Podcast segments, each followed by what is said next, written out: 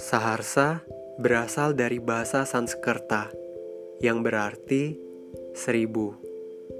Saharsa jiwa berarti seribu jiwa. Jiwaku, Dionysius Lesmana, yang mewakili ribuan jiwa di luar sana.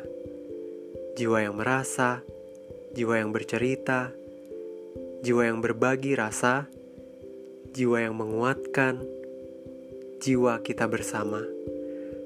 Dalam bahasa India, Saharsa berarti bahagia. Semoga dengan ini jiwa-jiwa yang sedang bingung, sedih, putus asa akan merasa lebih baik dan akhirnya ikut bahagia.